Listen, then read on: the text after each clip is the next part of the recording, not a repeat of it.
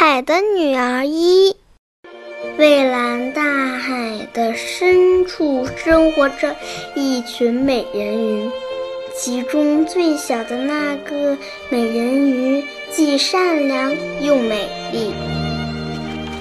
小美人鱼很想到海面上看一看，祖母告诉她，只有等到她十五岁，才可以到海面上。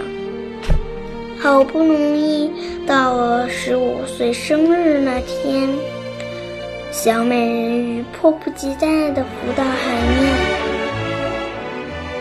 海面上，一艘大船里的英俊王子正在举行生日宴会，他一下子就爱上了那个王子。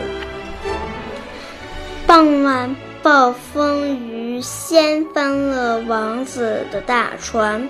小美人鱼奋力地救起王子，并把他送上岸，希望有人能发现他。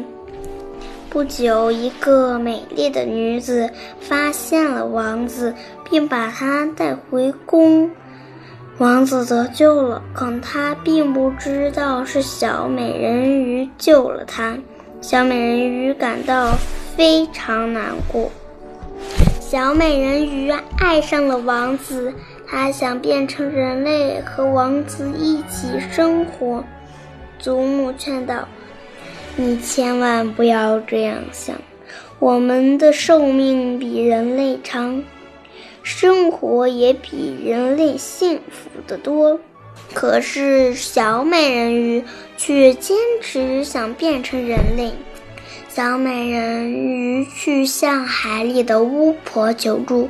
巫婆说：“我可以帮你变成人类，但是你会十分痛苦，并且再也不能变回美人鱼了。”小美人鱼坚定地答应了。巫婆为小美人鱼制作了一种神奇的药水。